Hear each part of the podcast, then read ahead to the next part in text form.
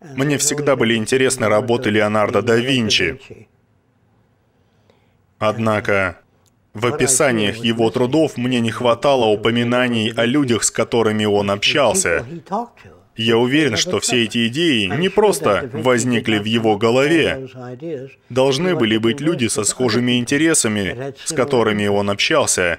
Вместе они обсуждали движение по спирали или кленовые листья, которые, вращаясь медленно, падали на землю. Я уверен, что было много людей, оказавших влияние на да Винчи. Никто не может прийти к такому широкому спектру идей, работая в одиночку.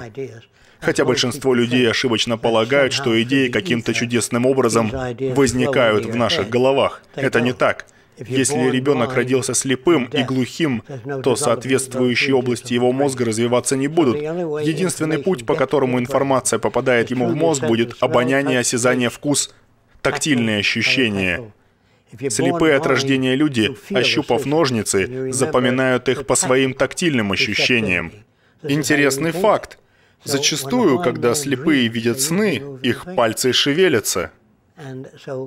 Зная об этих процессах, вы расширяете свою область понимания и применения навыков. Есть люди, которые называют себя осознанно мыслящими. Это невозможно. Потому что мы мыслим в рамках того, что пережили и узнали. Во времена моего детства я заметил, что сбоку у трамваев была длинная подножка. Боковые стенки были открыты, а сиденья шли сплошными рядами без сквозного прохода через салон. Пассажиры поднимались на подножку и садились на свободное место, а те, кому место не досталось, ехали стоя на подножке. Обычно с каждой стороны трамвая на подножках стояло по 15-20 человек, и некоторых сбивали автомобили. Тогда повесили табличку «Пожалуйста, не задерживайтесь на подножке. Либо садитесь, либо сходите. И это длилось лет 10. Автомобили продолжали сбивать людей. В конце концов, решили обратиться в инженерную организацию и поставили перед ними задачу, как убрать людей с подножки. И те сделали механизм втягивания подножки. Это полностью решило проблему. Другими словами, установка знаков «Осторожно, следите за дорогой», «Школьная зона», «Дети на дороге» — это всего лишь пустая трата времени.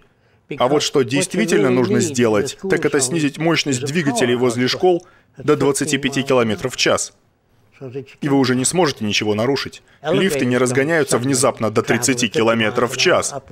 Они запрограммированы на движение с определенной скоростью.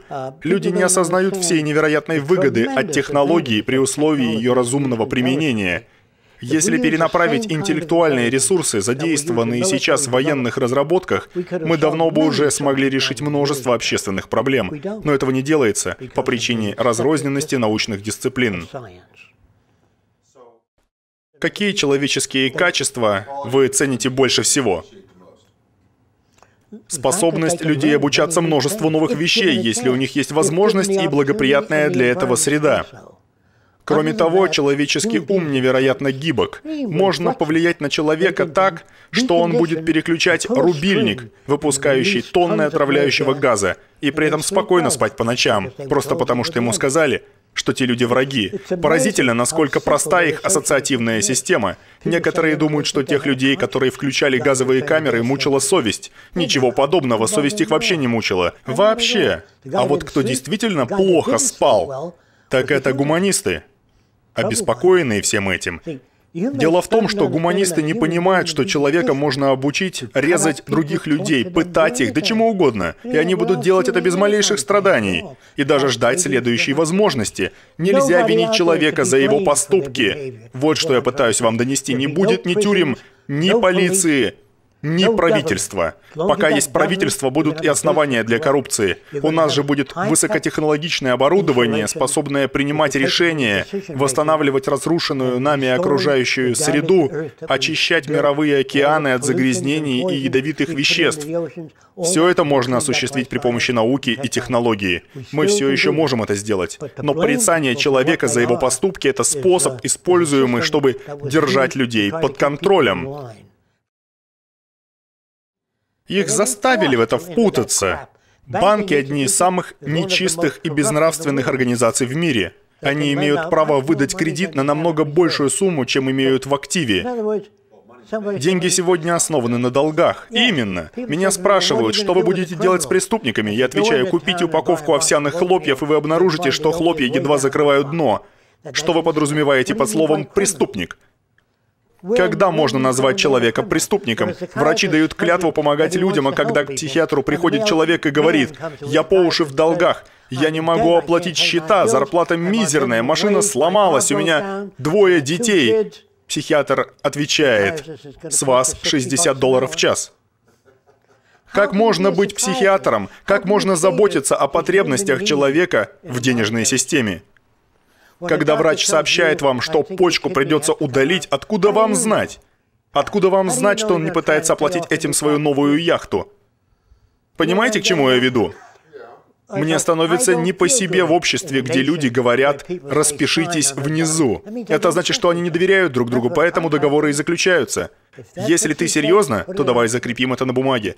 Это означает, они не доверяют друг другу. Сегодня адвокатов называют говорунами. Их цель найти лазейки и обходные пути в законах. А с помощью ораторских приемчиков им иногда удается переубедить присяжных.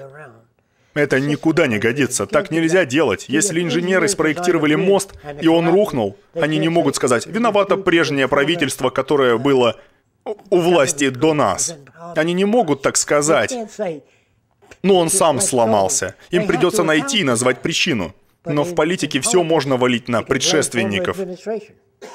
Можно творить все, что угодно. Такая система неприемлема. Не то чтобы я был против политики, но она попросту не работает и представляет собой крайне неприятное зрелище, которое мы должны были оставить в прошлом давным-давно. Что заменит политику?